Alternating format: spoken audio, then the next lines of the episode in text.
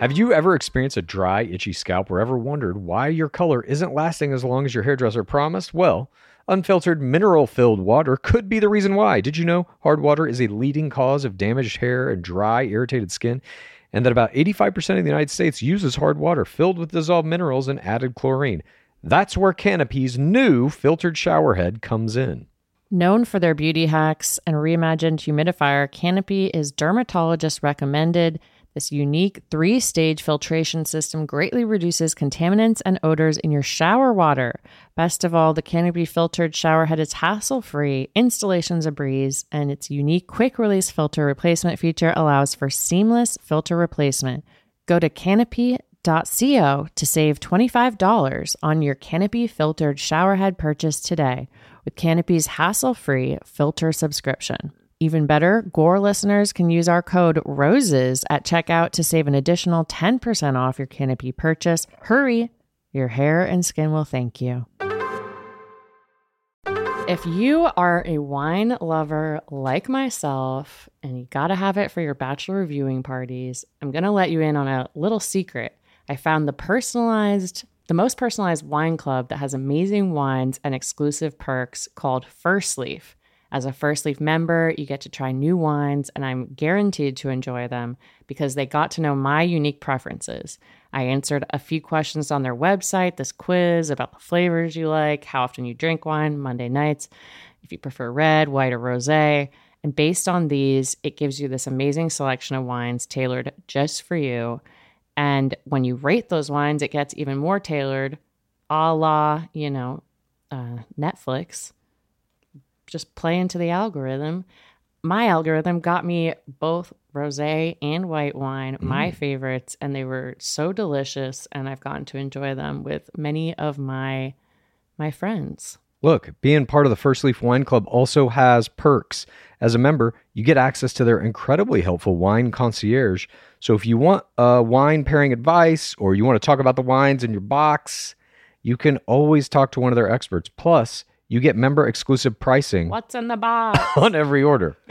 Join the club today and discover new wines you'll love with First Leaf. Go to tryfirstleaf.com slash roses to get your first box. That's T-R-Y-F-I-R-S-T-L-E-A-F dot com slash roses. Tryfirstleaf.com slash roses. Creams and serums are made of 70% water, 15% preservatives and emulsifiers, leaving only around 15% for the active ingredients that your skin needs. But luckily now, there's fiber skincare. 15 years ago, the scientists behind fiber skincare started working on nanofibers, which are 500 times smaller than human hair. You know, I I saw that in um, Three Body Problem. Mm. One year ago, they patented a way of wrapping the nanofiber around oil or liquid based ingredients. This means they can deliver five times the active ingredients compared to creams or serums, as there is no need for water, preservatives, or emulsifiers. The first formulation made with this technology is plant based, anti wrinkle. Uh, it's a set of patches that you use over a series of seven days. You just put these on whenever you would apply your serums, and your skin is going to feel tighter in 10 seconds. And over the seven day program, it has been clinically proven to reduce wrinkles by, get this, 19.4%, a very precise percentage. In fact, they have a tighter skin guarantee. If your skin isn't tighter in seven days, they're going to give you your money back, no questions asked. You get the tighter skin guarantee with this seven day routine. Tighter skin or your money back. Get a 15% discount code by using the discount code GAME. That's Fiber Skincare. It's the game of roses. Welcome to the game of roses. This is the game of roses. Welcome to the game things I wanted to hear. But what I learned about you tonight is you're selfish, unkind, and a liar. Your bachelor audition ends tonight. So get out. Welcome to Game of Roses. This is Pace Case. This is Bachelor Clues, and What a game we just witnessed. A lot of crazy play in this one. Wowie. There was a big wowee for me in this one, which we will get to, of course. And as we're recording this, news is swirling around Bachelor Nation right now about the PPP loans that some players, including one of our co hosts of tonight's big game, were issued by the United States government. We will be talking about that later on Thursday. Not the GOAT. She might have gotten one. We don't know. We don't Should know yet. never. Jason said he didn't, Ah, never say never. and he's probably her financial advisor. That's true. I've, he knows what I've gone doing. through a lot of steps in my head. Fantastic. But tonight's big game had a lot of stuff in it that we haven't really seen before. At least one thing in the form of a tattle, which we are going to get to. We also had a player crashing, which is a rare, rare event. And very usually it doesn't work out. We've seen it work out for players like Nick Viall, of course, who crashed Kaitlyn Bristowe's season and made it all the way to the It worked out second. for Becca Tilley. We've seen it work out for Mary Delgado. Way before Viall. And now it appears we're going to see it work out for Blake Moynes. But we're going to get to all of that right now. And now, Pace Case and Bachelor Clues proudly present analysis of play in this week of our beloved game. This is Game of Roses. So we open tonight's big game in the traditional way that we're opening everything this season. We have not yet gotten one of those things where they play an entire scene and then get into the show. We're getting a teaser every episode, opening with a voiceover from whoever our new voiceover guy is, not the Dark Lord, but some other man I still haven't with a deep voice. voiceover. it's all I hear every time. I'm like, who is that guy? It says, This is what you're going to get on The Bachelor, basically. And we see we're going to get some waxing, love is pain, a proposal date, which uh, turned out to be the Peppers. We see Grippo kissing, she LL2s him. There's laughter. Thomas is jogging. The guys think he's there for TWR. Courtney is shirtless lifting weights in this promo. Thomas does a knock knock. Aaron gets angry. There's tears. Blake shows up. This could change everything. That's everything we've got packed in to this little minute or so long uh, cut down of what this episode is going to be. I do feel like we're gonna have BM and then AM before Moynes and after Moynes, because Moynes came to play. The game's over. I mean, we'll get to it, but it's not. I'm not shitting you. There's no contest here. The the kind of meanderings of shy style players like Greg Grippo and Connor the Catman B, they're just done now. That's completely over. This is a new game. Only one player is playing it. It is Blake Moynes. He can have whatever he wants. Does he want the crown or the ring? He's getting one of them. It's his choice, basically. I can't see him for crown, but I could see him winning the ring. Time will tell. Something he himself even said in this episode, which we will get I to. know. I know. Very exciting. the, the but formal the opening shot. After the promos, we get some creatures, couple turkeys, a bird flying off the fence, running away from Thomas. And we get a conversation between a mini little dynamic duo we had this episode, Christian and Trey. They're shit talking Thomas. And so they're opening up right away with this idea that Thomas is going to be the enemy. He's going to be the villain. The guys are going to be ganging up on him. And that's pretty much the dramatic component of what this entire episode is going to be about tonight. We even get a replay of a clip from last week when they confronted Thomas and Trey tells him, You don't go from wanting to be the bachelor to falling in love with her in three weeks. This was a very funny line to me because that's literally what every player in the game is doing, Trey. And this idea is hit again that you cannot even entertain the possibility that you could be the bachelor walking off the show, or that's going to be so for TWR that you will be, as they put it later, ostracized from the group. Yeah, we have thought police now. You can't even think it. Don't you dare. Even though it's just as likely as winning the ring.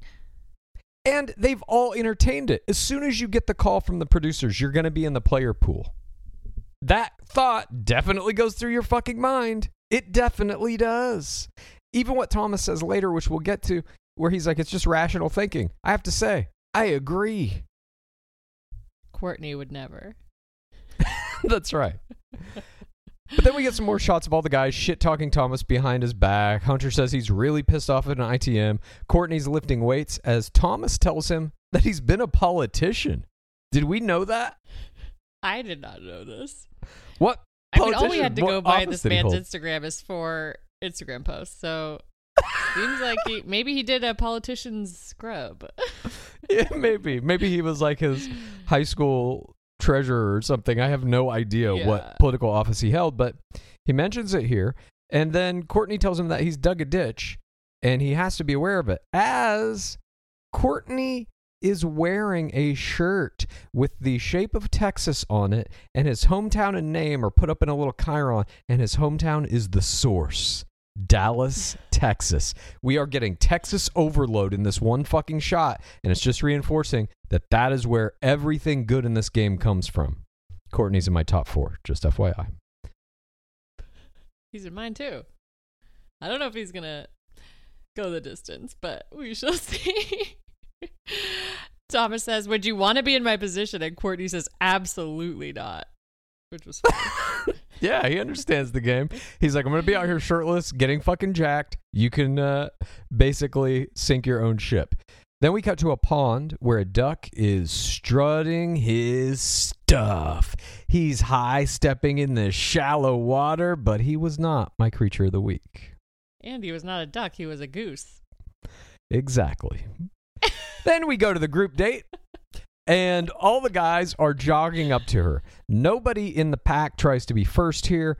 The Catman, Connor B, arbitrarily gets the first hug, but there couldn't be less enthusiasm displayed. There are no Hoojus, no forced Hoojus. And I'm it now. made me think they reshot it. I don't know what is going on this season in terms of the timeline and what they're reshooting, what they're requiring people to act. We're going to get into a bunch of that in this episode. But this whole season is fucking pieced together Frankenstein's monster style. And this group date, I mean, not even just the things they're making them do, but how they're presenting it. Tonight's game basically is opening with this group date for which we have no context because the lead into it happened last week. I don't know who's on this date. I don't know what this fucking date is about. I haven't seen the date card read. I do not give a shit. I'm coming into this with no emotional connection to the event whatsoever, and this is a weakness of the producers who are manufacturing the show this season. The way they're presenting it is so haphazard, so slapped together that they're losing dramatic tension in the way they're presenting these group dates by cutting them in half. Katie tells them that she is looking today for who has a sense of humor and has two friends to help me out with that. I'm like, they already know that Kaitlyn and Tayshia are there. What is this this fake buildup to the hosts coming out again? I don't understand. Oh, you don't like the fake buildup of things we already know about? Then you're really not going to like the 15 minutes they spent building up Blake Moyne's secret identity after they've already revealed it in fucking promos for an entire six month period. Or whatever. It seems like six months. At You're least right. a month, you know? Actually, you're not right. I did like it because I did like the artistic directions that they had done. Little shadows of Blake, seeing his little white sneakers walking. Oh, no. I I despise it. We will get to that. Jesus Christ. But Kaitlyn comes out and they say uh, the they'll be taken they tell the guys they'll be taken on an emotional roller coaster that will probably have some tears in a game called Katie's Truth or Dare. Now they're just repackaging a different game that we saw on Tayshia and Claire's season where it was an opposite or a scavenger hunt and the guys had to go around La Quinta and find certain things and blah blah blah. Some of these events in this scavenger hunt are literally exactly the same. they kept the ones they loved, you know, the the real gems like eating a hot pepper and fake proposing. And the speaking like sexual shit into a speaker. That was also part of it. Mhm. This is essentially a scavenger hunt. They say that dares have been set up all over the property to push their limits physically, emotionally, but it's just a scavenger hunt. They're told they have to take pictures, so there that also was a component of the one that they did literally one season ago. There is no uh separation. There's no attempt here by the producers to do anything creative. They literally are just saying, "Hey, that thing we did 6 months ago, let's just do that again." And it just this whole season to me has felt a little off because we don't have a singular host, not saying it has to be DLH, but like having two hosts splits their authority a little bit. They also don't seem Mhm. invested in it. Just redoing a date that we saw not that long ago just seems lazy and shitty in some way. And to me, this date played out in that way. I know you liked it though. I did. You know the the trope of like watching men get waxed. I I still like it. I've seen it a thousand times in romantic comedies, etc. It's still funny to me. That was the best part. I agree with you. Seeing somebody eat five Twinkies or whatever is not funny. It's not cool in any way. The habanero pepper thing, mm, it would have been good if I hadn't already seen it happen. The waxing thing, though, I agree with you. Or like when they put the shock things on them to have babies on Hannah Brown Mhm. season, that shit's oh, the funny. physical torture. Yeah. Yes. if you're gonna fucking give us physical torture, give us physical torture. Let me see every guy getting waxed multiple times in multiple locations on the body. I don't need to see them eating noodles and fucking whispering into a weird styrofoam ear.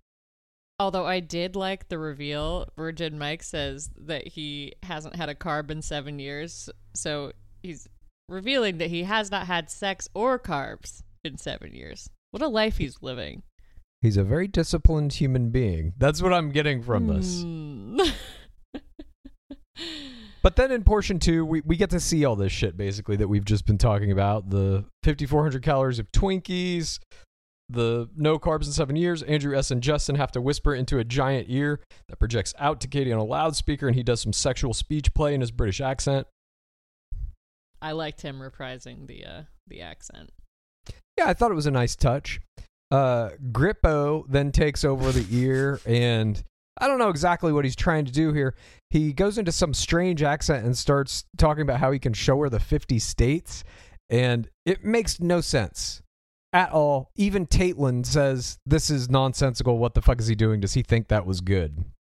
This was almost my error of the game. Him not realizing that Katie would be directly listening to this. Come on. I mean, maybe he was joking. and just the the play itself was terrible. If you're gonna whisper into this thing and, and try to do something like at least make it funny, at least make it understandable. I literally have no idea what he was even attempting here. It wasn't like he tried to do a joke and it failed. It was like, was this even a joke? What what is this? There was some sort of an accent. There was a Texas ref. That's true, but not a Dallas reference. If you're gonna go to the source, go to the fucking source. Don't beat around the bush. But then we cut to That Trey. No, yeah, that's right. Not Name mentioning the, source. Grippo. then we cut to Christian and Trey, and this is where we get our first waxing. Christian waxes Trey's ass. Trey, they black I- it. this was genuinely a funny moment to me. Uh, Trey is taking this like a good sport. So is Christian, and it seems incredibly painful. It's also funny that it's his ass. This I thought was really a highlight of the entire episode for me. I agree. And they're doing their little dynamic duo. Christian's like, I got you, baby. Trey's like, you're rubbing and tugging. Christian says, and a one and a two and a rip doody doo. Love that little improv. yeah. He knows how to get some screen time there. And then the guys come in, and uh, Tatelin is standing there with Katie by this table. And they tell them habanero peppers are the next item on the menu, and they're going to have to eat them and then get down on knee and propose to Katie. This is the a literal repeat of what we saw on Clarentatious season. Exact same thing. And even Grippo's shy style can't handle the heat. But when he does his proposal, he LL4s her, seemingly in jest. He says, I love you. And Katie says in an ITM, it counts. Now, look, She's telling us we got to collect the data as an L4. yes, that is what I took that to mean that she's speaking directly to us and that this is a viable, confirmed legal play of an LL4. She acknowledges it, and so must we. I put it in the grid. Hey, I put it in my recap thing We here as well in my notes. tears from Andrew S. We got tears from Josh. Trey loads love level one. I definitely have feelings for her. We're definitely getting a lot of Trey screen time. Yeah, They're Trey is Trey. definitely being set up for a win on this group date, even in his proposal. They give him the most time. He's cut to be sincere in it.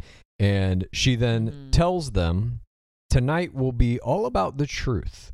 She wants everyone to be vulnerable and honest, and it can really make or break all the relationships, she says in her ITM. And again, to me, this entire group date day portion was incredibly boring because it's a date we have already seen very recently, but also because they're presenting it in this shitty way where it's cut in half and it just it was a mess to me this group day portion. I could have like done completely without it and gone straight to the night. Mhm. Give me one or two ITMs of Trey setting up that like Thomas is a piece of shit and he's going to tattle on him. That's really all I need. The the whole the day portion The rippy doo doo. Or give me a whole day portion of waxing. That would have at least been entertaining. Look, it's uh, th- they keep doing this to us where they don't put the rose ceremony at the end. It it feels like a personal attack. Nothing we say seems to affect that. They still do it. We're going to get to a, a few parts later here, one specifically in this episode that really laid out for me what the fuck is going on this season. And how they shoot these seasons is they shoot it all. They shoot all two months, or in this case, I think it was seven weeks because it ended a week early per Katie Thurston's request. We don't know why, but they shoot it all. Then they start editing it. And there are some chronological markers, some temporal signposts that they can't get around, like limo exits. That's got to be the first thing you see. The dates do have to occur in some kind of an order. You are going to have to have rose ceremonies in the order they happen, but pretty much anything else in there, other than like fantasy suites and hometowns have to come in playoffs, that kind of shit, they can move things around. They can even go Mhm. back and get reshoots. They can cut things to look like whatever they want. And I think what we see is the result of a mess of a season that they're trying to make sense of. And because they have manipulated the timing of certain events, which we're going to find later in this episode, they necessarily have to cut group dates in half. They have to find these fake kind of moments of drama to hang shit on so that the lie they're telling us about how things happened in what order can be semi believable. To me, it is not. At this point, I'm seeing Mm, through it all. The big lie. Yeah, and we'll get to that. But portion three begins. Night has fallen on our beautiful resort. There is a deer eating some grass in the night. Not my creature. The guys come to sit by a fire pit at the after party, and the group date roses on the table. Trey is still being set up for the win here, and Mikey says he thinks any guy could get it, and they're all hopeful. They all understand the importance of this group date rose. They're openly talking about it. Now, again, you can't mention being the bachelor, but you can definitely mention the importance of winning this group date rose. you can talk about gameplay, you Yeah. just can't talk about being the bachelor. Katie comes in and tells them she had fun. She hopes they had fun in the forced dare ceremony earlier. She reiterates that tonight's after party has the theme of truth. She wants them to open up, get deeper, be comfortable, be vulnerable. She cheerses them, and we get sort of a Ting esque noise. Sh- I counted this as ting. She even mentions it. She says, "Oh, it's beautiful music." As they each they do cheers as one at a time. Basically, she just goes around ting ting ting ting ting, and she goes, "Oh, you count it as beautiful a music." ting, even if it's not silverware. That's the closest I'm going to get to a fucking ting. that was a ting symphony, if anything. Okay, and so I'm going to take it, and I'm going to go to sleep Mhm. tonight, and I'm going to hear that replaying after I watch it maybe ten or eleven more times. And that's how I'm going to get my ting fill for the season because they're not going to give me a real ting. I already know They're it. not, and let's give it to you. Thank you.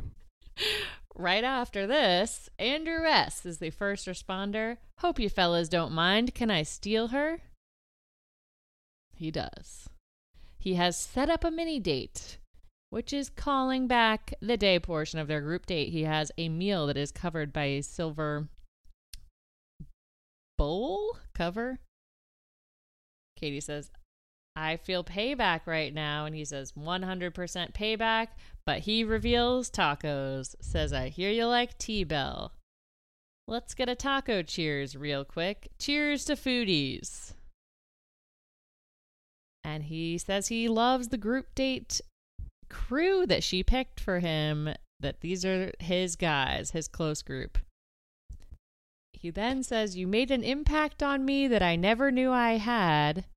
Katie says, Aw, yay. And he says, I've never had a woman understand me. I value every moment with you. They're so brief, but they're so impactful. This is a nice move. Praising the process, praising getting that group date time, even though he hasn't had a one on one. This is a good setup for trying to get yourself a one on one. I felt like that was an LO1 as well. You made an impact on me. I've never had a woman understand me. Those those are not feelings. Mm, okay. All right. I'll acquiesce. Maybe. I don't know. I don't know.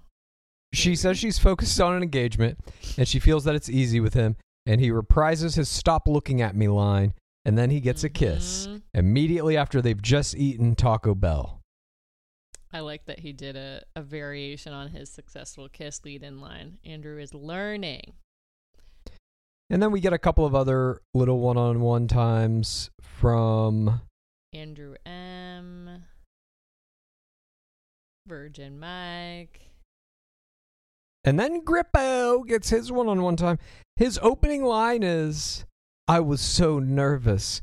This motherfucker is shy styling till his dying day. Like he's not coming off of shy style. I personally think if you're a shy style player, there's a moment when you pivot to an all out, super confident, aggressive player. And the change in your like character Sandy will be Grease. Exactly. Exactly. You come in in the fucking leather jacket and you're like, I can do this too.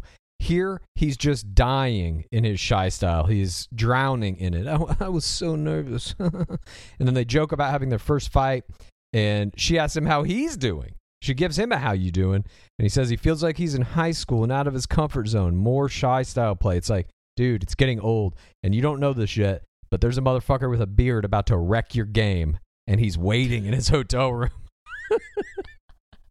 Or is he? Who knows where Moynes Yeah, is? he's, he's probably fucking on that Moynes out date, and they just cut him out. yeah. Katie says, or he says, I love, I just love the connection I feel with you. Love, love hitting that love level one again. Katie says, that's where I'm at when it comes to you. And Grippo says, what makes you so sure? Which I thought was an interesting question. She says, every time you say something, it's real. You're not putting on an act. It's authentic. And we shared a lot, and that made us closer. We have our mirror PTCs. And she sort of implies that he's going to the end here she says, I have to see this out to the very end. And if it's something that you and I can get to together, that says a lot. I feel like this was sort of implying you're staying around a long time. And then she says, I'm starting to fall for you. Love level two. Katie for Grippo. And this is kind of what I've been saying about Katie Thurston since day one. She's a fucking astute player. To even know that you have a love level two, that that's a possible play to make, is something I think most players are not aware of. To use it as a fucking lead, give me a break. I mean, she can string anybody along through four fucking love levels to the end. She's at, at this Mhm. point, I'm convinced she's a genius level player who is now on the opposite end of it. She just didn't get to show us all of her plays in Matt James season because she got eliminated too early. Now she's pulling out the. She's like, look what I could have done as a player. Check this shit out. Let me love level two somebody. I mean, I gave her my play of the game last week, but she does something this episode where I was like, oh shit. Yes. She is taking control, making some major plays for a lead. Yeah, as much as the producers are in control of this entire season and literally everything that's happening, she is giving us the impression that she's the one driving this car. And that is a hard fucking thing to do because the producers always control everything. And very usually it looks like that. Like you're talking about Hannah Brown, PP, anyone really. Popeye, sorry. Uh, Katie Thurston really does make it seem like she's the one controlling all of this. And for that, I congratulate her. Then we cut back to the other guys. They're sitting around the fire pit at this after party. They are shit talking Thomas. Trey and Christian are getting sucked into the tattle trap, and Trey ITMs that he plans to tattle at this very group date. And Andrew S says, We don't need to concern Katie in this. Christian comes back and is like, Look how manipulative he is. And Andrew S is like, Yeah, dude, he's manipulating you. Trey says, If you're not concerned with him actively fucking up the process, then you don't care And Andrew S is basically like, "Look, Katie can do this. She can sniff it out. Don't worry about it." And Andrew S, this this conversation they're having is fascinating to me because we've never really seen it before. You're looking at multiple players saying a tattle needs to occur. One player saying, I'm going to be the one to tattle. And another player saying, tattling's a terrible strategy. It fucks up everything for all of us. Don't tattle. You're seeing two players now arguing about what strategy should be employed and what the possible fallout might be for the entire fucking group. This to me was like professional era shit. I totally agree. The calling out that they're going to ruin a cocktail party or they're going to ruin an after party before it even happens. I also just loved this conversation because they kind of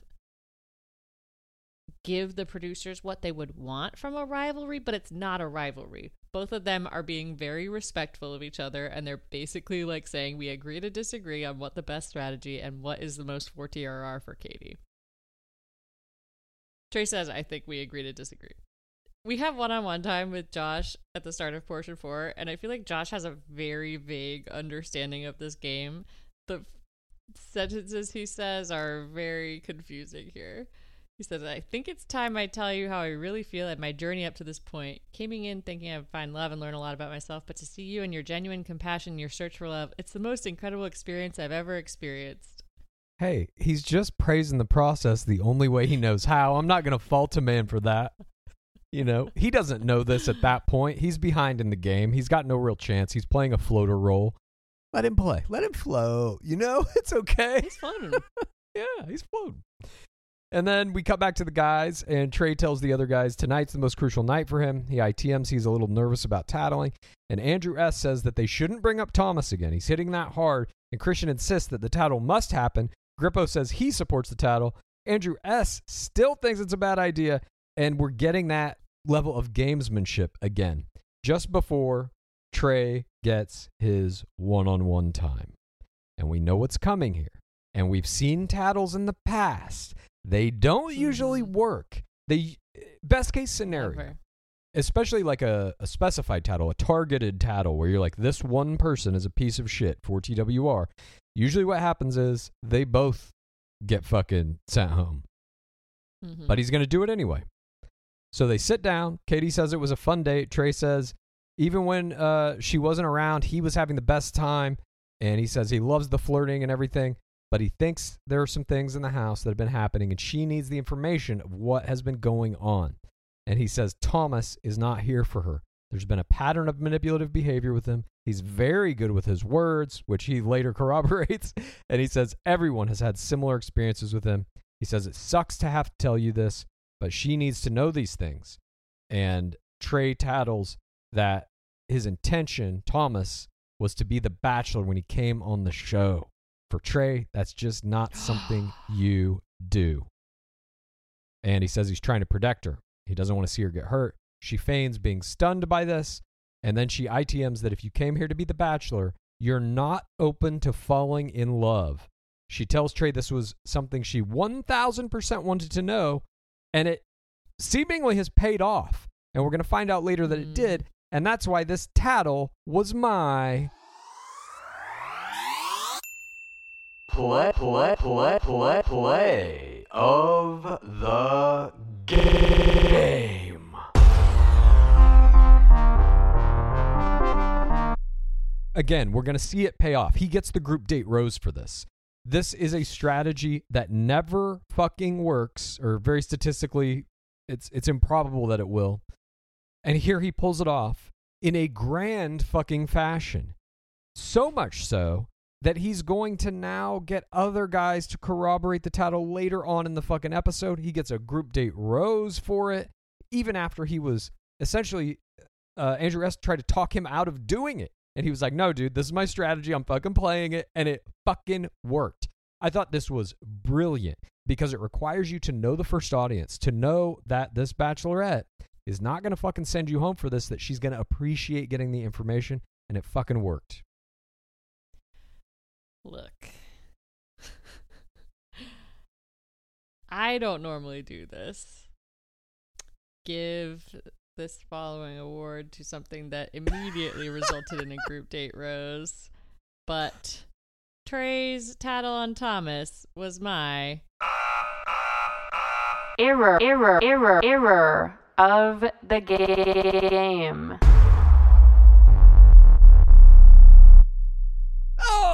Shit! My play of the game was your error. I don't think we've ever had that.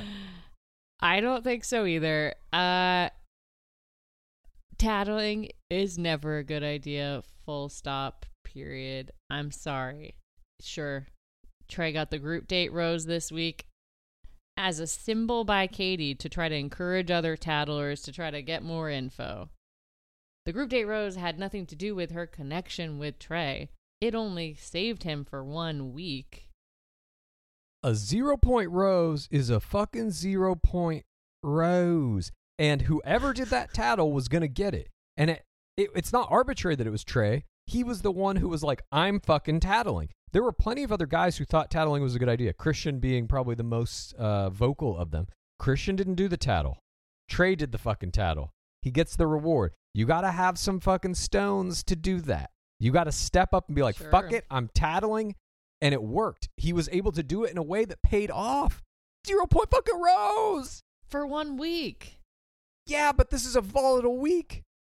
That's a huge rose. I'm sorry. I just think tattling hurts your long game, period. Always an error. We've never seen a tattler win the ring, win the crown. We've never even seen it. Motherfucker, Katie Thurston is the crown right now. She did Oh, a that's tattle. it was a vague tattle. It was not. It was not a targeted a tattle vague like we see tonight. Yeah. I don't. Those are on a different level.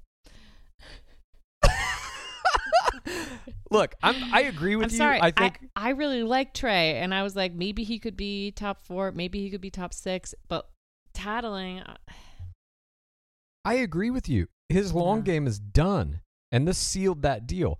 I'm just talking about the Yeah. play of this game. For me, that was a high degree of difficulty, and he fucking did it in a way I've never seen before. I have a play that was much more difficult to pull off and pulled off in a much more extraordinary manner. Okay, okay, I- we'll get to it. but yeah, look, I see the argument for play of the game, but I also see my argument for error of the game. Oh, do you see your own argument? You're like, look, yeah. I see what you're saying, but I agree with myself. Okay, so after after my play of the game and Pace Case's error of the game, we get the shot of Katie standing alone in the dark, crying, and she's talking to what looks like herself about manipulation and being manipulated. And then we see a masked producer emerge from the shadows to hug her as she cries. And this masked producer was my Jorge, Jorge, Jorge, Jorge Moreno, bystander of the week. I love to see a producer do an STCO, and therefore this producer was also my Jorge, Jorge, Jorge, Jorge Moreno, bystander of the week. week. This producer had no competition. It was the only non player pictured True. in the entire episode. So, congratulations to whoever that producer was. You deserve it. Yeah, congrats on pretending to be Katie's friend and getting that STCO. And then Trey returns to the group and he tells the guys he tattled and says she received it very well. Andrew S. is still shaking his head, thinking it's a bad idea, saying it's too dramatic. You guys don't want Yeah. drama, but you spark it, he says. And then he goes, he says, You're killing the vibe, Boss Killington. That was some of the funniest fucking shit. Oh, Buzz Killington? Buzz Killington. Yeah. I thought it was Boss. Buzz is even better. Oh, fuck. Andrew S. His colorful narration never ceases to amaze. I love Buzz Killington. And then in his ITM, he starts talking about that the drama is going to have this ripple effect every time, and it makes them all look bad. There's no way Trey gets the rose, he says. And you know when they cut that in, you know exactly what's about to happen. Katie comes back, uh, says she's open to hearing anything else about Thomas at this point. She's like, bring it. All of you can tattle now. Give me a group tattle, please. And everybody basically joins in. Uh, every other fucking guy. Josh, then Andrew, then Christian, then Connor C, and then Grippo. We trust your intuition. Yeah, I love this little pivot from Grippo. He's like, I'm not going to take a side. Yeah, I believe you could make the decision, Katie. and then she clutches the group date rose. Trey gets a mention and gets the rose. A fucking tattle rose. First in history to my knowledge, which is why he got my play of the game. And Andrew S. is left essentially shaking his head, just like, fuck, I can't believe this worked. And then portion five begins. The morning sun rises. We get a shot of a fence. Joshua fills in James and Aaron about Trey's tattle the night before, and Thomas sits alone and journals as Aaron ITMs that Thomas's only shot is going to be manipulation. Courtney tells Justin it's just going to be a bunch of baloney, and who likes baloney? Well, Courtney, Garrett Powell likes baloney. I'll have you know. That is from season 15 of The Bachelorette, Hannah Brown. The three on one date. Well, it was also when Garrett Powell cut holes out of the middle of bologna slices and put them on his eyes like glasses. I will never forget that image. It will haunt me until I die. The next thing we get is a shot of a bird in a tree, not my creature of the week. And then we get a little scene that is my wowie moment of the week because, in some way, this next scene is completely a lie. Katie is in her room, sipping from a mug, and she ITMs that she feels like a fool because of Thomas. There's a knock on the door. Tayshia enters to chat with her. We notice there are no cups of milk or yogurt for her on the table this time. She says that she was to find out someone I was falling for is not here for me. This is a loaded love level three for Thomas. And they begin to talk about the dilemma that Katie's experiencing because of Thomas. And then Tayshia says, Well, I know you're having a tough time, but I have to tell you something. There's a guy who reached out to me that I knew from my season who wants to meet you. And I think you would be good for him. I think he'd be good for you, essentially. There's this mystery man. He's genuine. He will push you, accept you for you. And we cut to this mystery man getting ready in his hotel room, staring out the window. All of this is worthless, this, this attempt to conceal the identity of Blake Moynes. They've shown him in promos for the past month. We know it's him. We know there's still a scene coming that we didn't get to see this entire episode where he has the boombox over his head. That's coming next. So, this entire segment of being like, who is this guy? Let's keep playing this up. They themselves have ruined that. And yet they're still asking us to believe the lie here. That's only one piece of the lie, though. So, Katie at this point is producing tears. She says this is scary for her. She has relationships forming with these other guys, and whoever this mystery man is has to be worth the risk.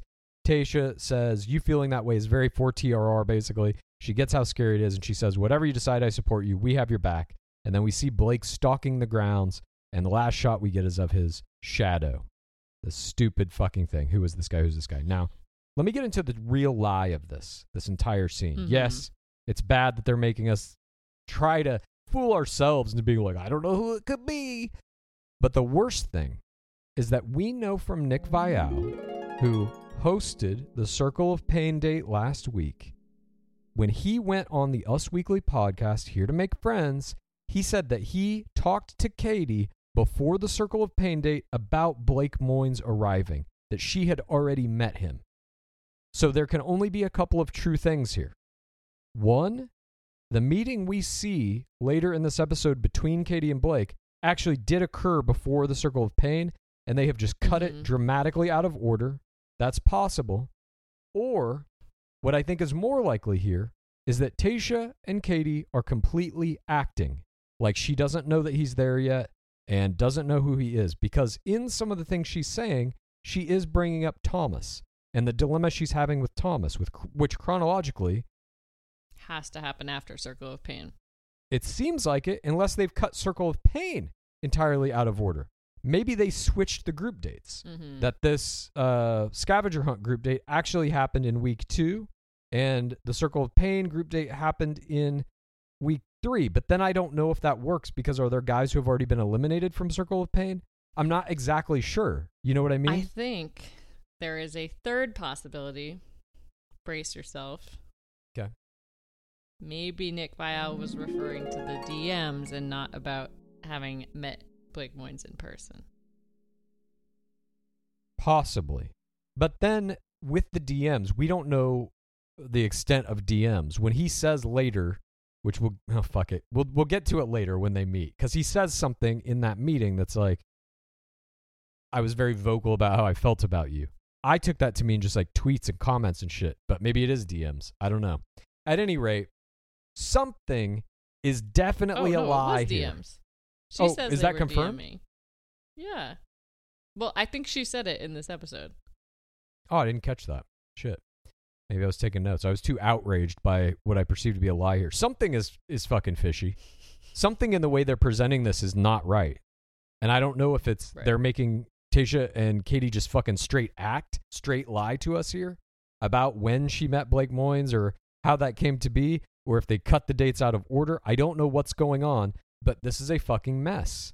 It, none of it makes sense. Even I think if you're not looking at this with a critical eye for like how they're producing the show, it's confusing.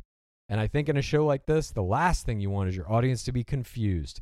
You're trying to present very clear stances of all the players, what their attitudes are, what the timeline is, and by busting it up like this, it's just a fucking mess.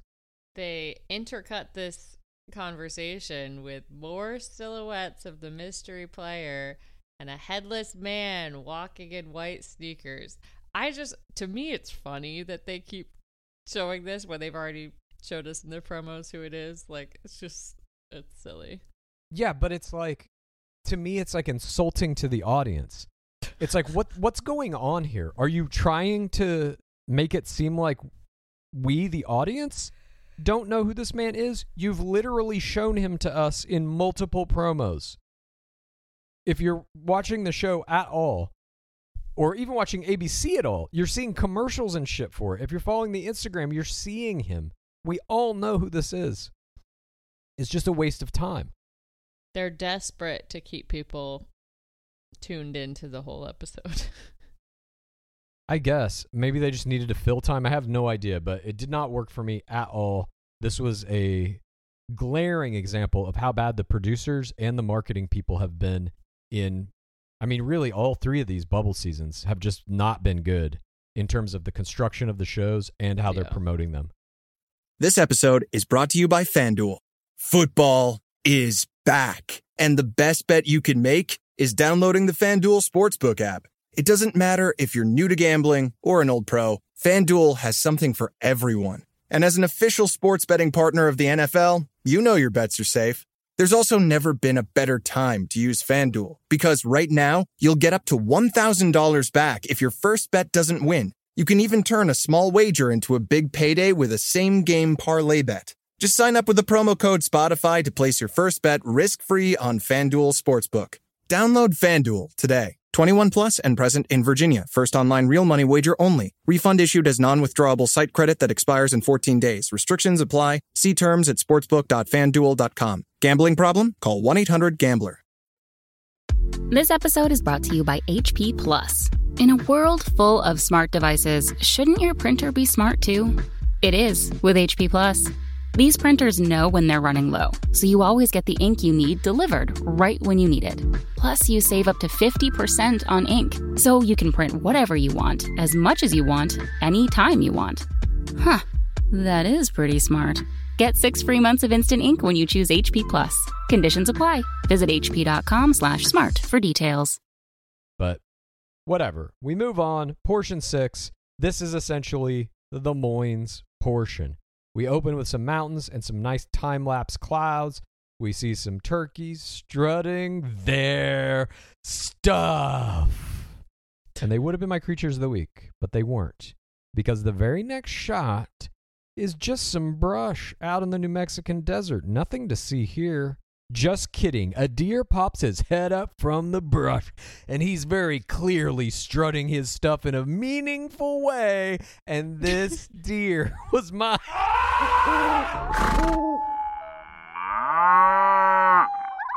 Creature of the week. Uh, this deer was also my.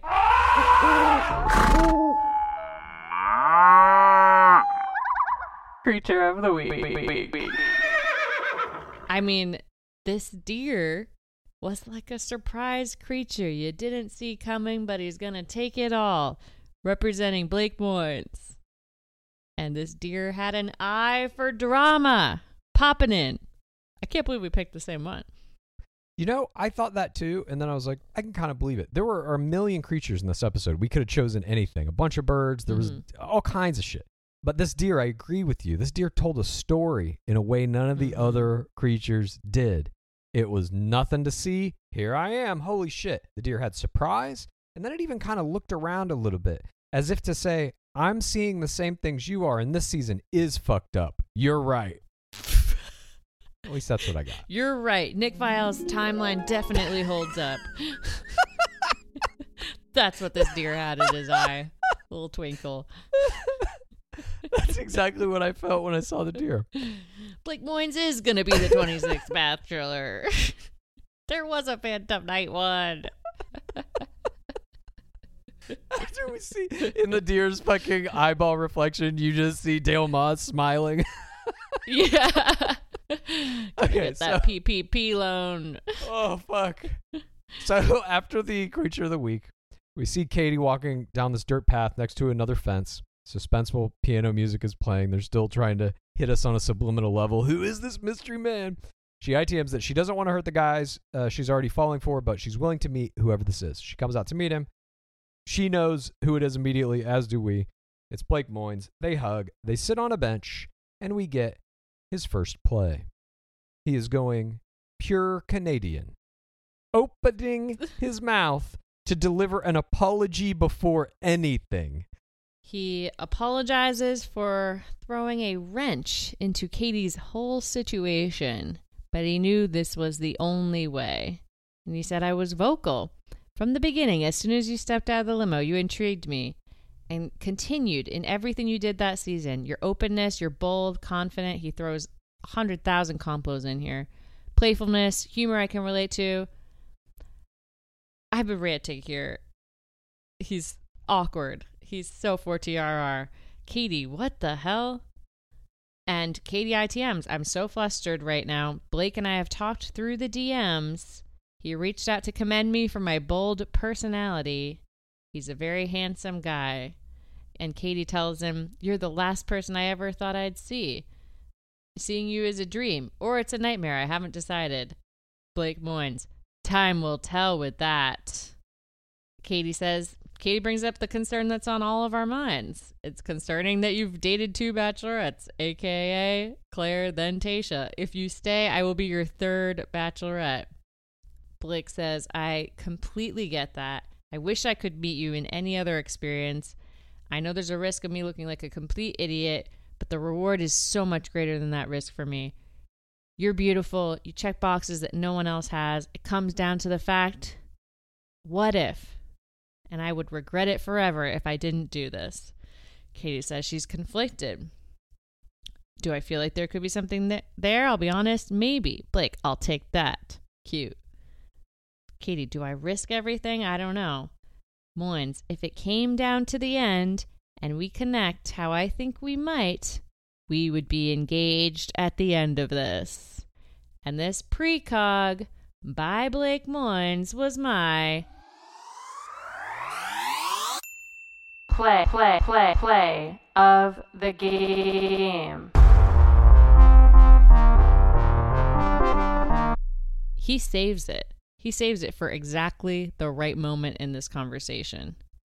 There are right and wrong ways to crash seasons. You need to come in with confidence. You need to convey that you have ring winner qualities.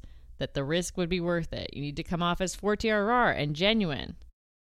Blake Moynes couldn't have a more 40WR setup having dated two bachelorettes, and he somehow deflects this.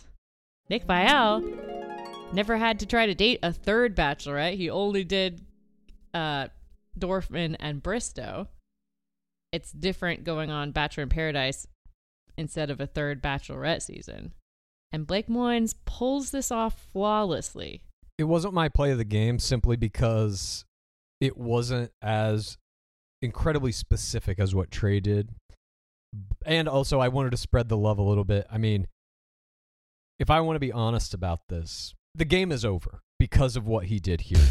As I said in the opening of this, Blake Moynes gets to have the Uh-huh. ring or the crown, whatever he wants. You're saying this should have been the play of the game. And Trey's was an error, actually. I think it'll probably be the play of the season because he does a bunch of things expertly. He reveals himself to be an incredibly elite player immediately. It's the apology, which is saying, hey, I know this is putting you in a tough spot, but this thing you're talking about, why it's not 4TWR, let me tell you why. This is my only chance to potentially see if we have something. If you come out of this engaged to some other guy, I'm always going to think, what if? And I had to take this shot.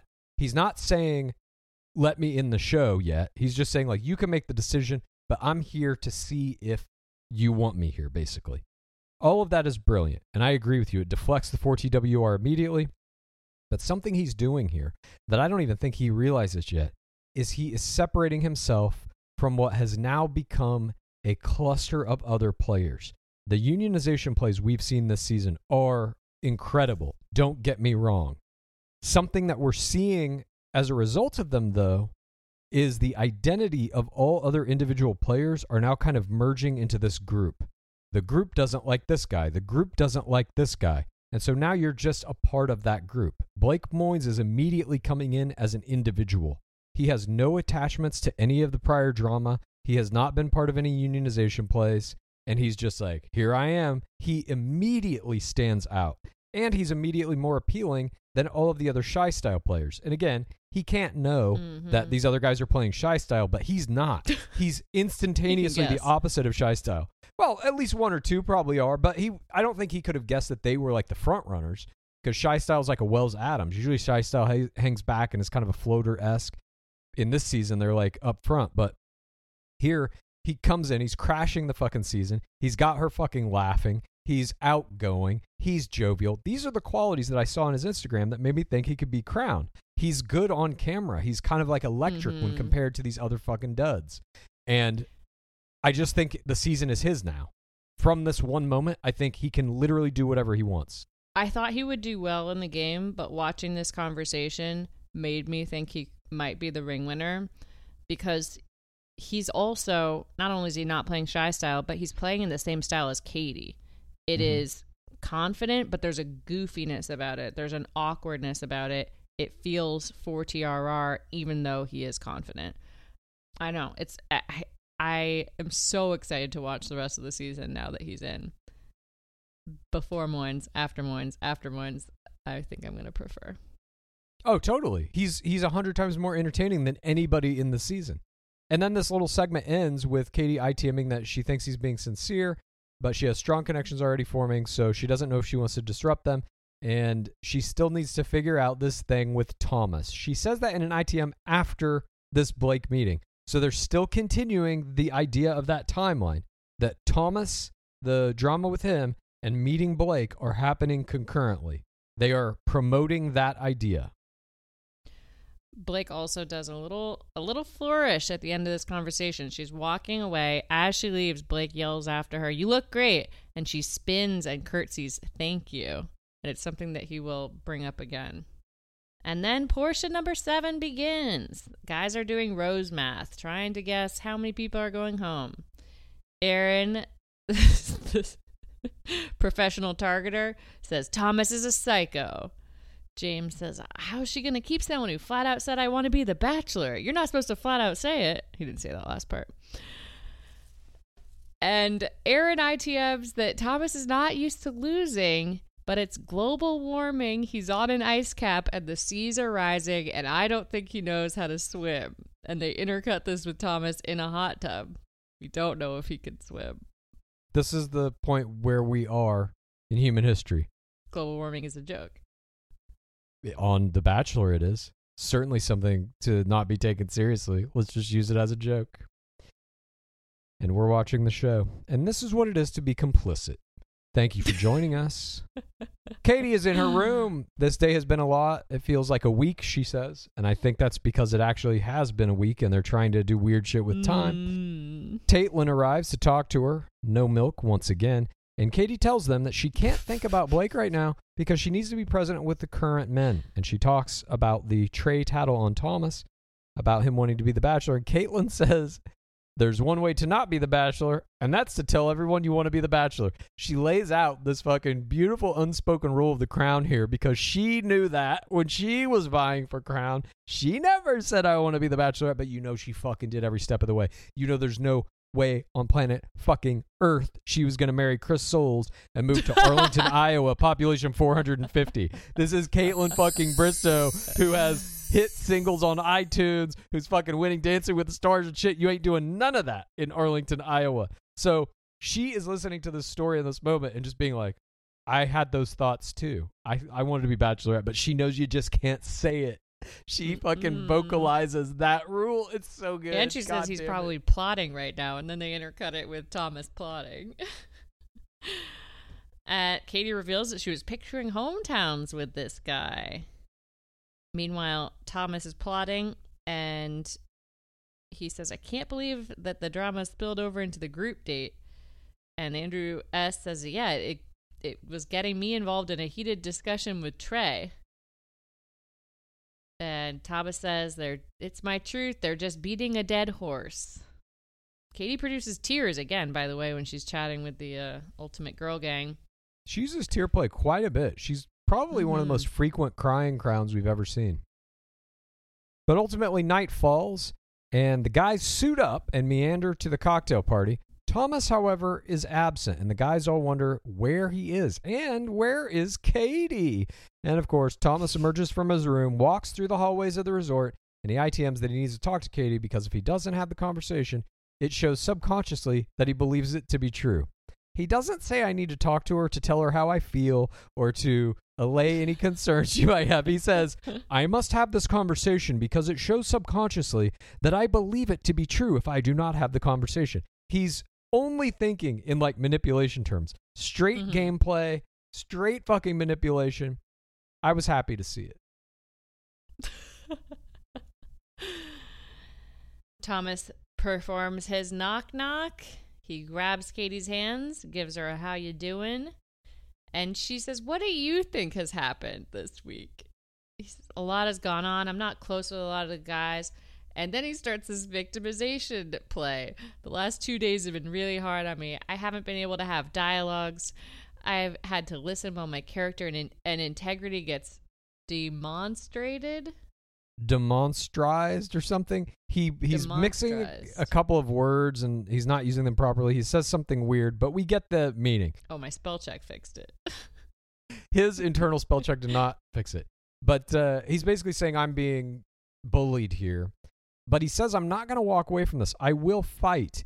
This is a very Luke P reminiscent gaslighting strategy that is basically saying nobody else Mhm. likes me and I'm not going to walk away from this. I will fight to make it right. The problem is Luke P had a very strong personal connection with Hannah Brown through the Lord and Savior of the Christian Mhm. religion, Jesus H. Christ.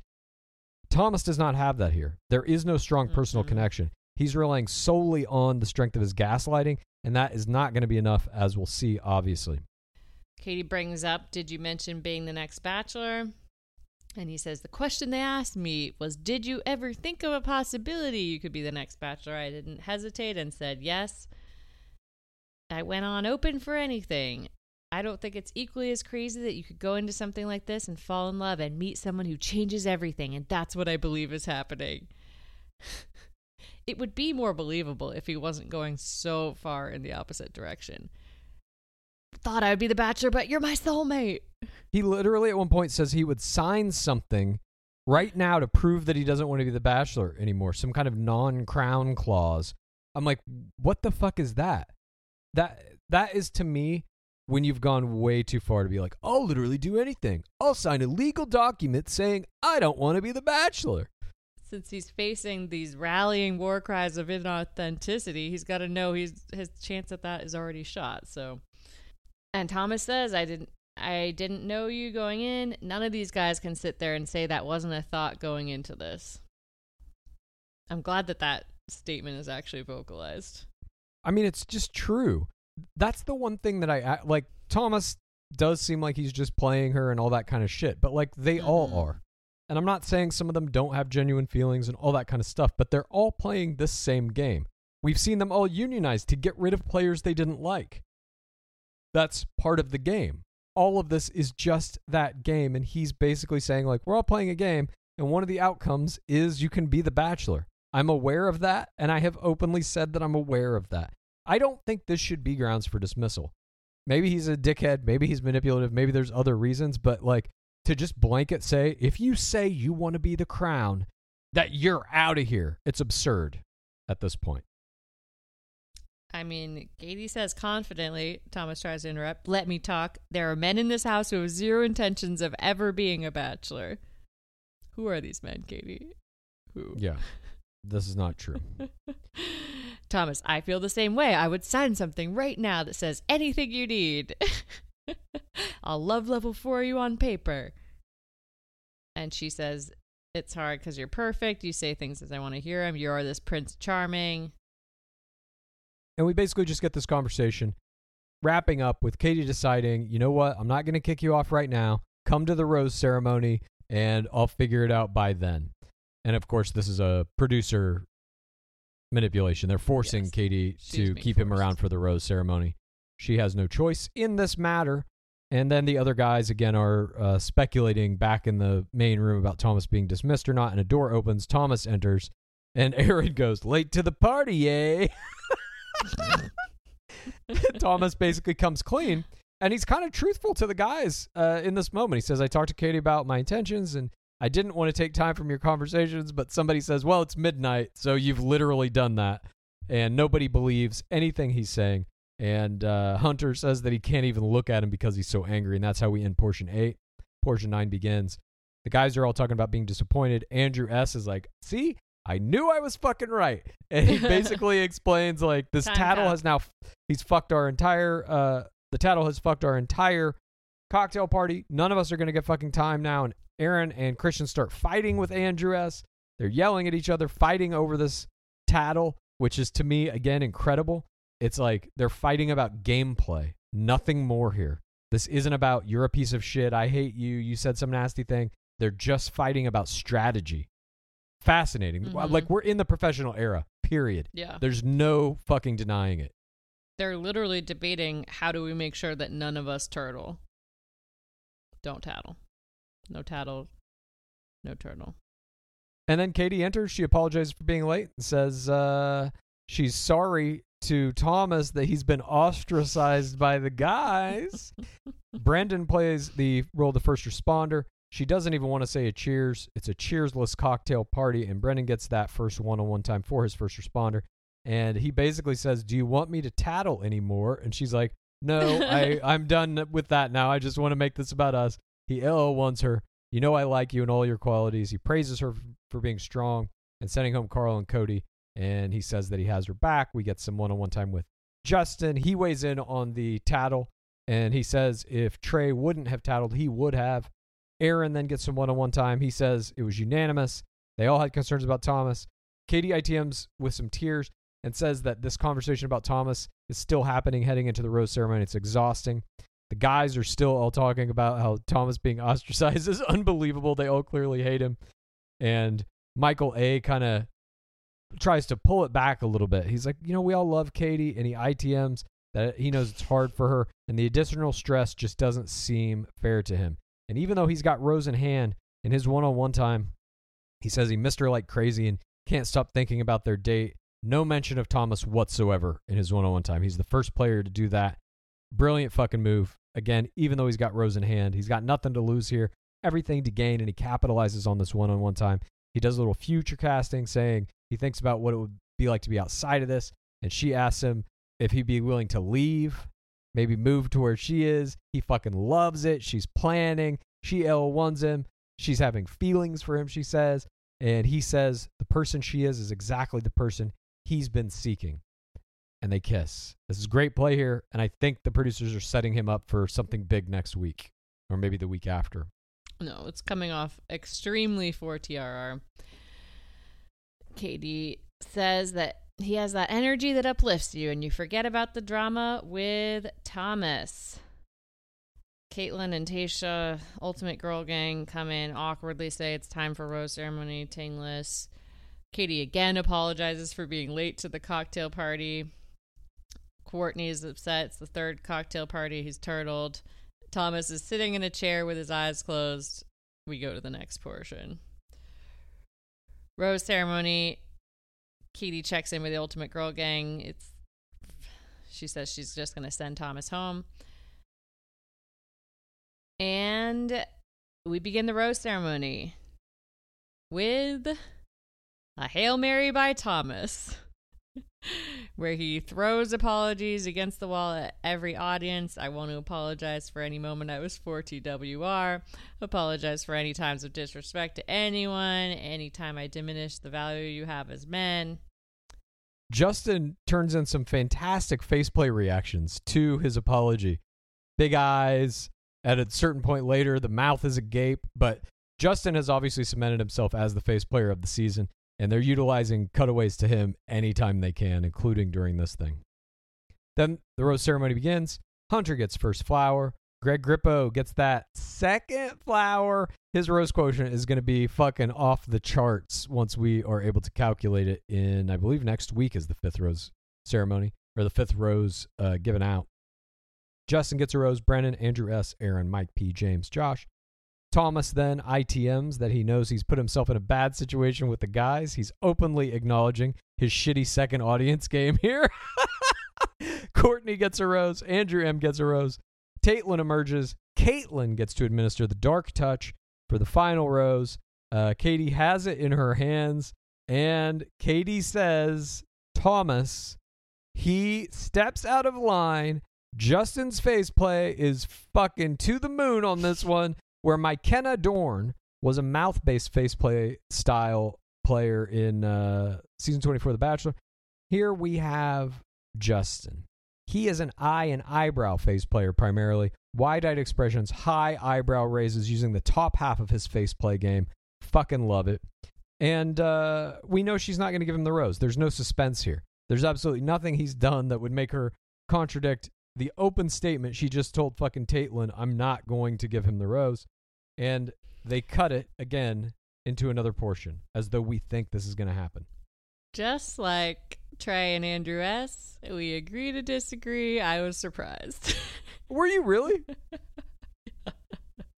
Just like Aaron, I said, oh fuck. He comes forward to accept the rose. and Katie says, You told me things I wanted to hear, but what I learned about you tonight is you're selfish, unkind, and a liar. Your bachelor audition ends tonight, so get out.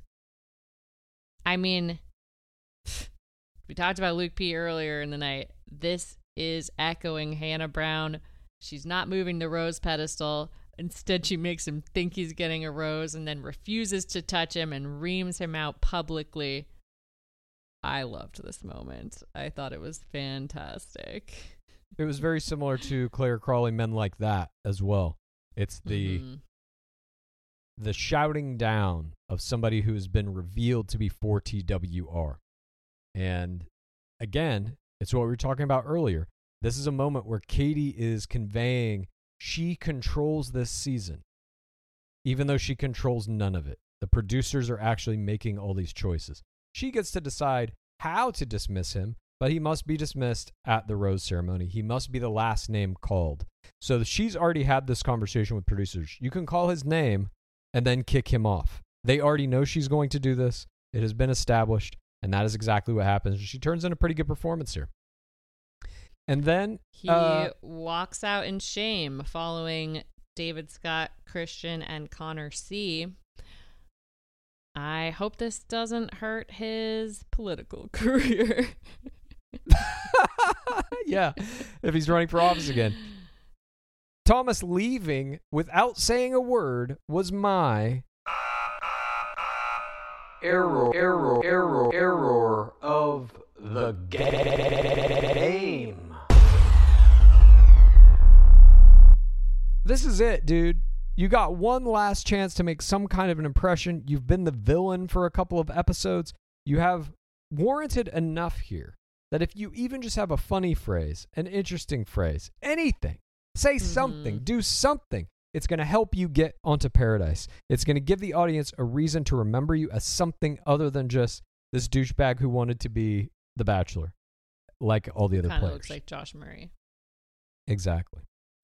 I mean, we don't know that he didn't say anything. He might have been cut. That We is don't true. Know anything? But seemingly, this final rose that she was holding in her hands dematerializes into the ether. We don't know where it went, but she tells the remainder of the guys that she needs them all to be there for TRR, and then she walks out into the night. We don't get the cheers that we usually get with those that remain. That scene is cut in favor of Katie heading back to a door. And she knocks on that door. And the door is opened by Blake Moynes, who now controls the game. He is nude behind this door. She loves it. He says, Hang on a second, let me put on a robe. And when he comes back, it's taken him a little bit longer than she would have liked. He's now dressed in a hoodie and some underwear. And he tells her that he had to put a mitt in his mouth. And it's a very funny, cute moment between them. We see immediately he's the most charismatic player in this entire season at this point, by far. And she essentially invites him to stay on the show. She says that she's got to follow her gut. And given what uh, where she's at, she says if you want to stay, join the the crew and see if this becomes something. He hugs her. He attempts to go in for a kiss here, and misses just a little bit. It's like he he realizes as his head is moving towards hers, he realizes it's a step too far. Again, this is elite level play. He's basically pulling an audible here, which is in football. You've already called the play in the huddle. The whole team comes up to the line. You're getting ready to run the play, and the quarterback notices, oh shit, the defense is set up in a weird way. It's going to fuck up the play that we've already called. So you change it at the line with an audible call. You'll say something vocally that lets all the players on your team know we're running a different play. We're running a different play last minute. And that's exactly what Blake Moynes does here. He's going in for the kiss, and then he's like, fuck no, let me just head to the side and give you a hug where I kind of turn and sniff your head. Well, he's done this exact error before when he crashed the group date. Do you remember? Yes. And he went for a kiss and got denied. He should have he should have learned by this point. He did learn. He lear- I mean, it was perfect what he did. If he would have gone full for the kiss, I think it could have hurt his chances because she might have been like, "Well, hang on a minute, dude." It was perfect what he did. He went Still put a mint an- in. you got to be prepared. Don't fault a man for that. Because what if she would have fucking come at him? I think he went in at an angle that was like, let me see what she re- does in reaction to this. He went in at like a perfect angle to be like, she could perceive this as a hug or a kiss. Let me see what her reaction is. And when she didn't go for the kiss, he went for the hug. Perfectly done, perfectly executed. Again, it's his season. Do with it what you will, Mr. Moynes. It is yours for the taking. I do not disagree. Katie tells him, "Pack this room. You're moving into the house tomorrow." And she starts to walk off. Blake shouts out another part in compo, "You look great again." And then does this comedic moment where we see that he is in boxers and he has locked himself out of the hotel room. I loved this. This whole scene. They're very they're just very similar players and I feel like like Katie did a little thing where she's she swings her arms and claps her hand which was super awkward and also I really related to it. Mhm. and it was just like we're seeing like back and forth. It's like a beautiful beautiful ballet of goofy confidence. Moynes is a fucking incredibly high level player. That is what we're seeing here. And the rest of these players don't get it. These are not pros. Moynes is a fucking pro. He's been through the game once. He's using what he knows. Like we were saying, he recorrected course when he was like, fuck, I tried to go in for the kiss last time and it fucked me up. Let me not do that this time. He's coming into the game late, knowing it's a fucking advantage. I'm sure he could have been in the player pool if he wanted to. But he's like, nah, let me hold it back a little bit. And that's something the producers have to help you with. We didn't get the Mhm. fucking the like crazy person edit that Heather Martin got when she shows up and they're like, I don't know if we can let you in. Taitlin's not meeting Blake at the gates, being like, Well, you're gonna have to quarantine for two weeks. None of that shit happens. Tayshia comes in and is like, Blake Moynes is here. Do you want to meet him? That's it. They're setting this fucker up because he had a fantastic third audience game. So that is essentially the end of this episode. Yeah, and then he does his little acting bit where it's like, I'm locked out. What do I do? Well, one of the producers who's standing right in front of you is just going to let you back in, obviously. And then we get a promo for next week. Andrew S. is going to have a one on one. Blake gets his one on one, gets a kiss. We see uh, Grippo saying Blake is a contender, and Blake is issuing his not here to make friends strategy a little bit. Hunter becomes a, a threat, and we're going to get this crazy forced violence, forced nudity group date that looks like it's going to require a medic. And then our tag is, of course, Taitlin eating the pepper. I like that they're upping laughed. the stakes of rugby in that they're in those little singlets. How long will it be, do you think, until we get a group date that is the men are naked and they just have to kick each other in the nuts as hard as they can? That's basically what it looks like we're gonna watch next week. Totally agree. We're we're one step away from it at this point. It's getting there. They've almost boiled it down to exactly that. In the tag, the Ultimate Girl Gang, they try the jalapeno peppers and they swear Bristowe's spitting it out. She's doing the comedy bits and I'm enjoying them. Tayshia, the milk was disgusting, so there was milk in this episode. Bristow says, Your breath is burning my eyes. Maybe you should get an Instagram bump. I just want her to join the 2 million club, at least for a second, at least for a moment. I don't think they're going to do it. But that was it. That was coverage of tonight's big game. Who was your MVP? Not a contest for pace case this week. Blake Moynes was my M M M M V P. for all the reasons that we've mentioned, ending up with the forced boxer tot locking himself out of the hotel room. I bet I bet he even planned to do that with the door. He is a master preparer and he knew exactly the type of vibe to launch this second tour with. Continuous compliments, goofy awkwardness. I'm look, we didn't see what happened with Thomas's quote unquote Thomas's rose. I think there was basically an implied rose to Blake Moynes. He created a rose out of thin air. We didn't see it, probably because of the timeline, but in my mind, he got it. Yeah, certainly that's the Rose math. Whatever happened with that Rose, the producers took it, but they were like, mathematically, we need another player. It becomes Moynes. Blake Moynes was also my. M M M M M V P. He is utterly dominant. I like no one's going to stop him. I don't believe there's going to be a single moment of faltering from uh, Katie Thurston ever in this. Again, if he wants the ring, the ring is his. If he doesn't, I believe it's going to be up to him to break off the relationship. And that could be what we're seeing when she says, Get me out of here, get me a, a Mm. flight home. It could be him breaking up with her. I, I tend to think it's going to be Grippo, though. I think it's going to be Grippo. That's what my gut is telling me, but it could be Mhm. Moynes. In any case, I think largely because of the unionization plays, because we have seen the group collectivize around some 4TWR players to get them removed, their identity is locked in like just a glob of players now.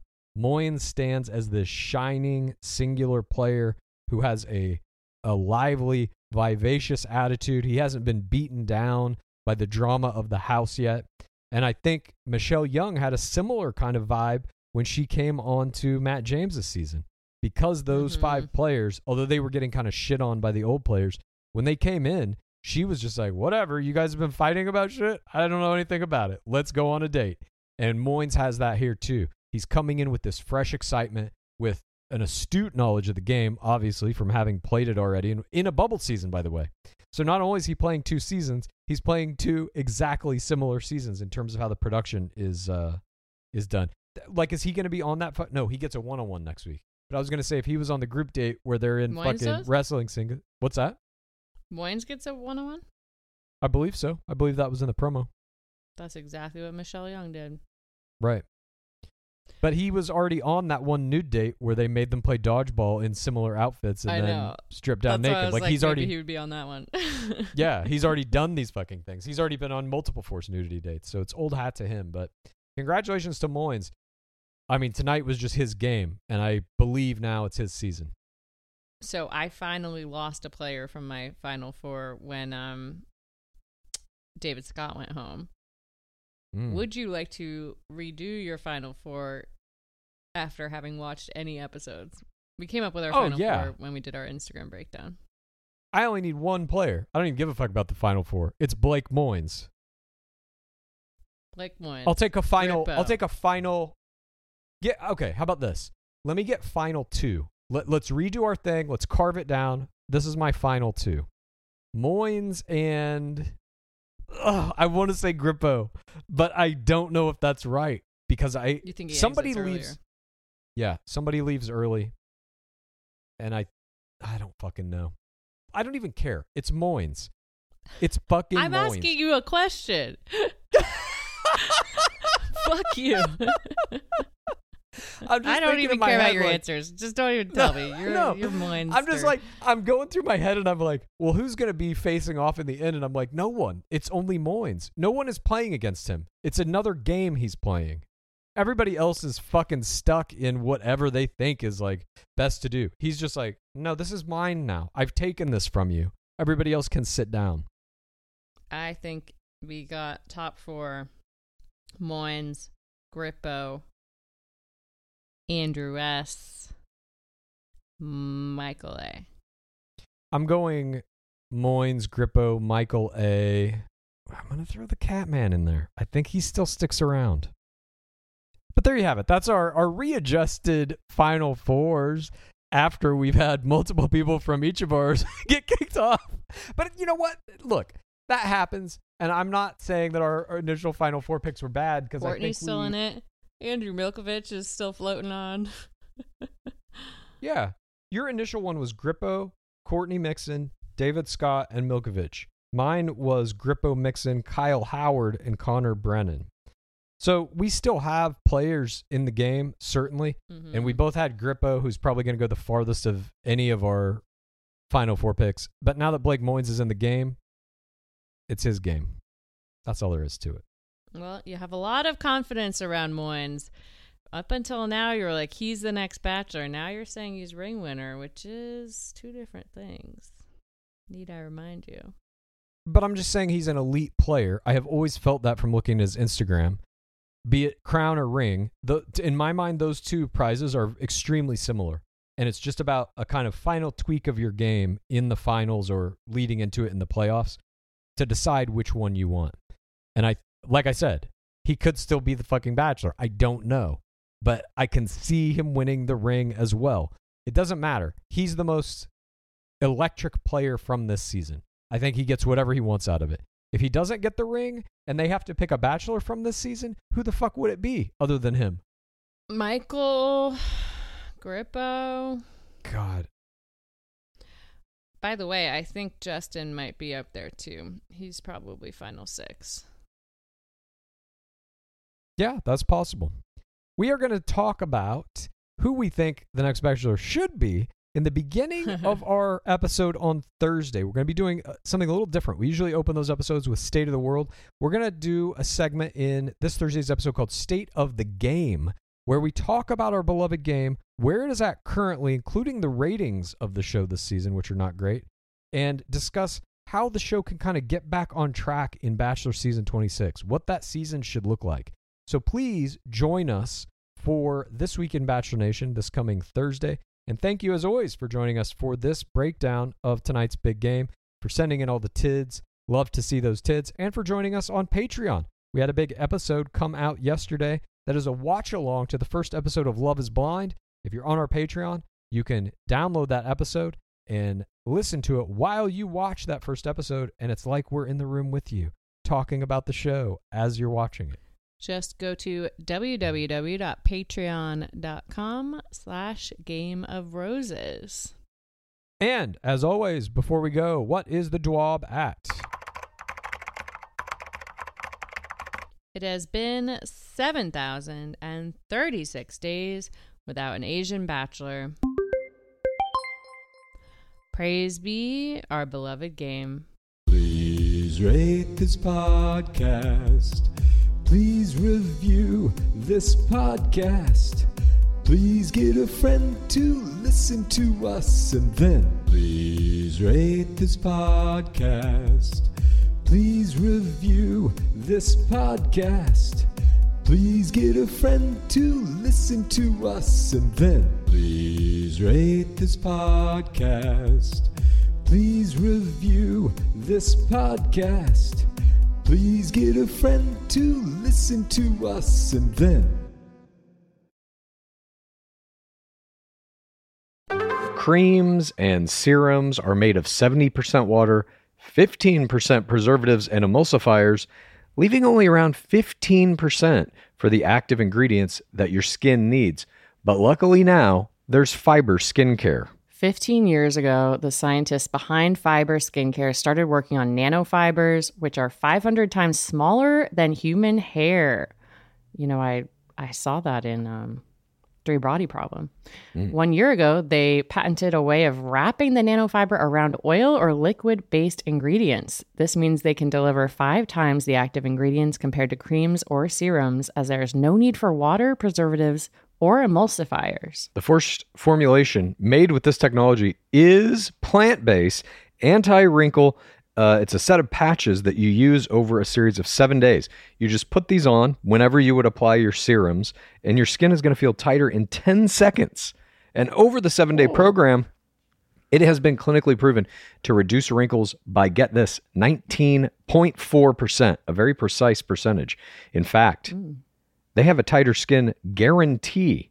If your skin isn't tighter in seven days, they're going to give you your money back, no questions asked. You get the tighter skin guarantee with this seven day routine. Tighter skin or your money back. Get a 15% discount code by using the discount code GAME. That's Fiber Skincare. If you are a wine lover like myself and you gotta have it for your bachelor viewing parties, I'm gonna let you in on a little secret. I found the personalized, the most personalized wine club that has amazing wines and exclusive perks called First Leaf. As a First Leaf member, you get to try new wines, and I'm guaranteed to enjoy them because they got to know my unique preferences.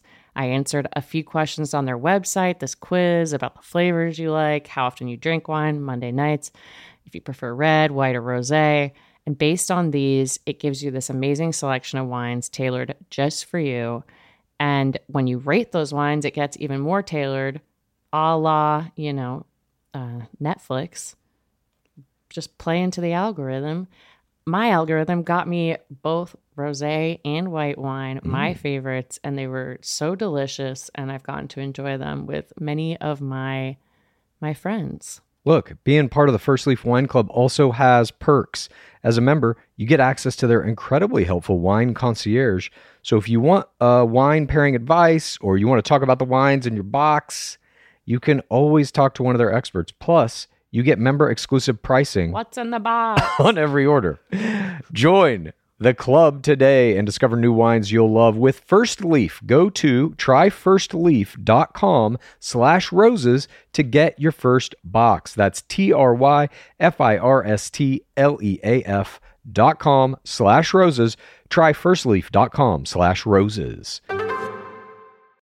Sweaters, candles, the dreaded bathrobe. Unfortunately, Mother's Day gifts can be a little predictable and boring.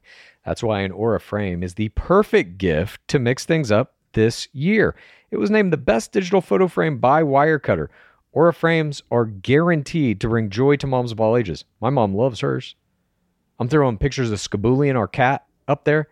She's laughing. She's texting me. He's so cute. I wish I could meet him. Cute. It's the next best thing to to meeting my cat. Really.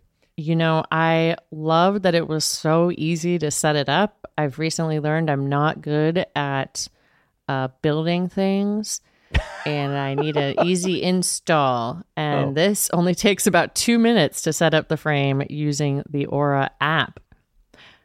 Aura frames are Wi Fi connected, come with unlimited storage, so you can share as many photos as you want from your phone to your mom's frame.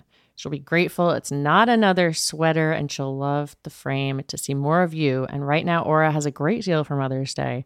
Listeners can save on the perfect gift by visiting auraframes.com to get $30 off plus free shipping on their best selling frame. That's A U R A frames.com. Use code ROSES at checkout to save. Terms and conditions apply.